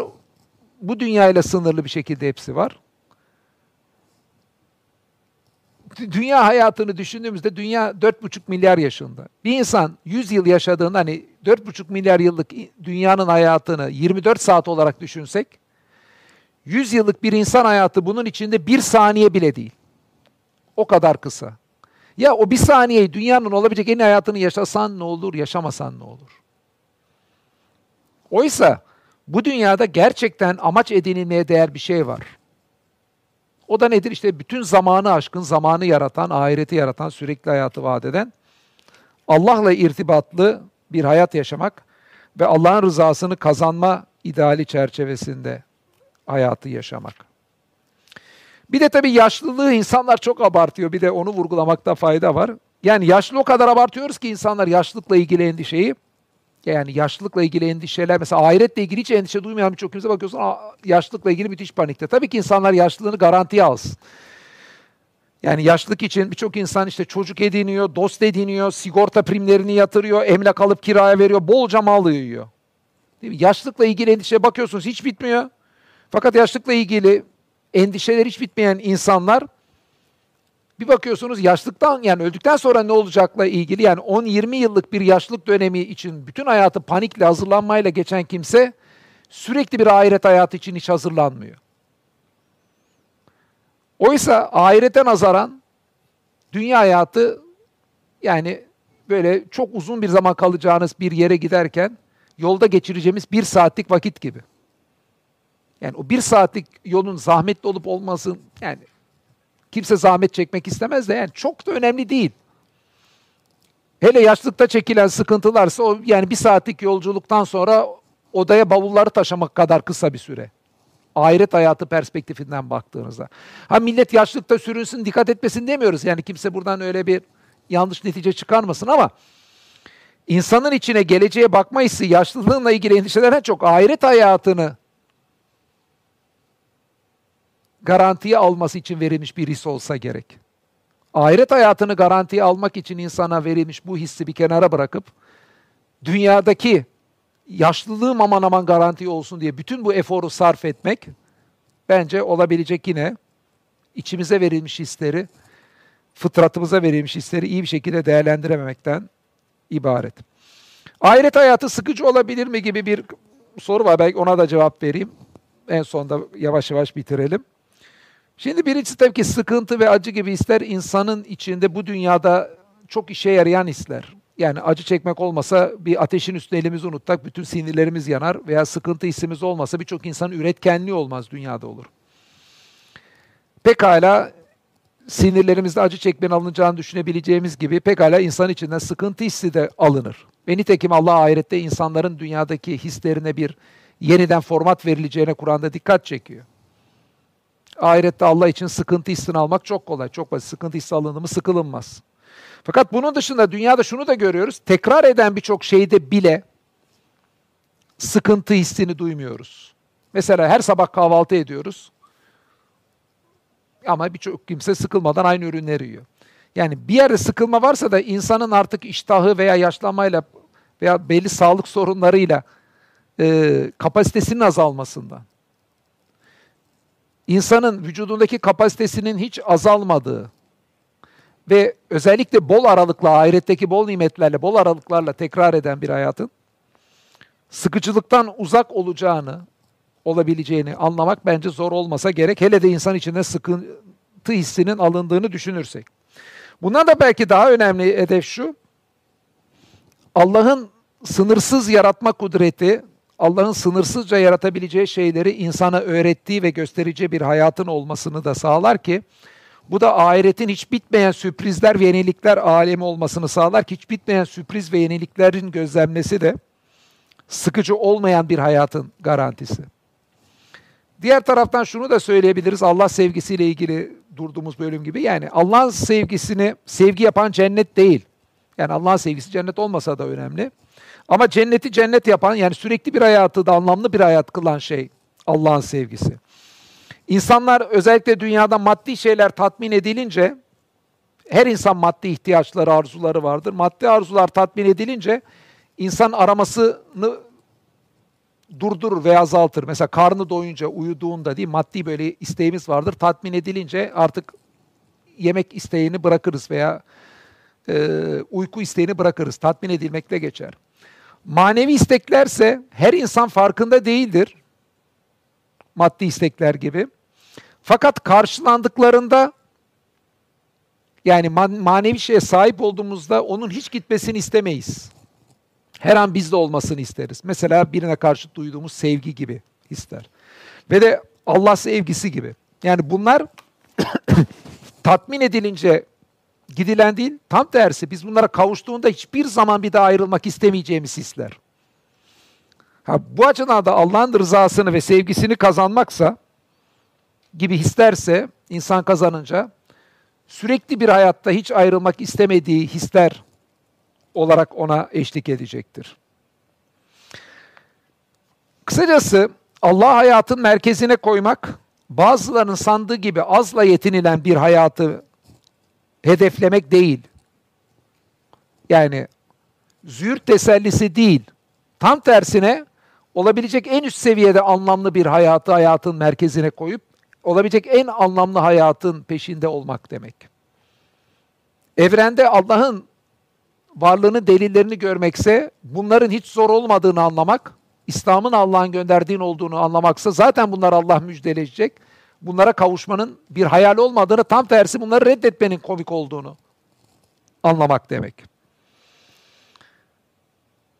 Son olarak ayetleri okuyarak konferansı bitireyim. Dört tane ayet okuyarak. Saffat suresinin 58'den 61'e kadar olan ayetleri. Bir daha ölmeyeceğiz değil mi? İlk ölümümüz dışında. Azaba da uğratılmayacağız. Muhakkak bu büyük kurtuluştur. Çalışanlar böylesi bir kurtuluş için çalışsın. Evet arkadaşlar, beni dinlediğiniz için teşekkür ederim. Vakit çok uzadığı için soru cevap kısmına e, geçmeyeceğim ama yukarıda isteyenlerle muhabbette konuşmaya devam ederiz konuları. Özellikle kitapla ilgili konuşursak daha da çok memnun olurum. Hepiniz Allah'a emanet olun. Bir dahaki ayda burada olmaya çalışacağım inşallah. Ha bir de şeyi unutmayın arkadaşlar bu cuma günü Zafer Duygu hocamız e, Hristiyanlık ve Kur'an ilişkisiyle ilgili burada konuşacak. Aynı zamanda hedef kaçtı hocam? Hedef 610. Hedef 610 diye e, programı da cep telefonunuza indirmeyi aman aman unutmayın. E, Kur'an bilginizi arttırmaya yarayacak bir program olacaktır. Sağ olun. Hocam kitap imzası yapıyoruz değil mi? Kit-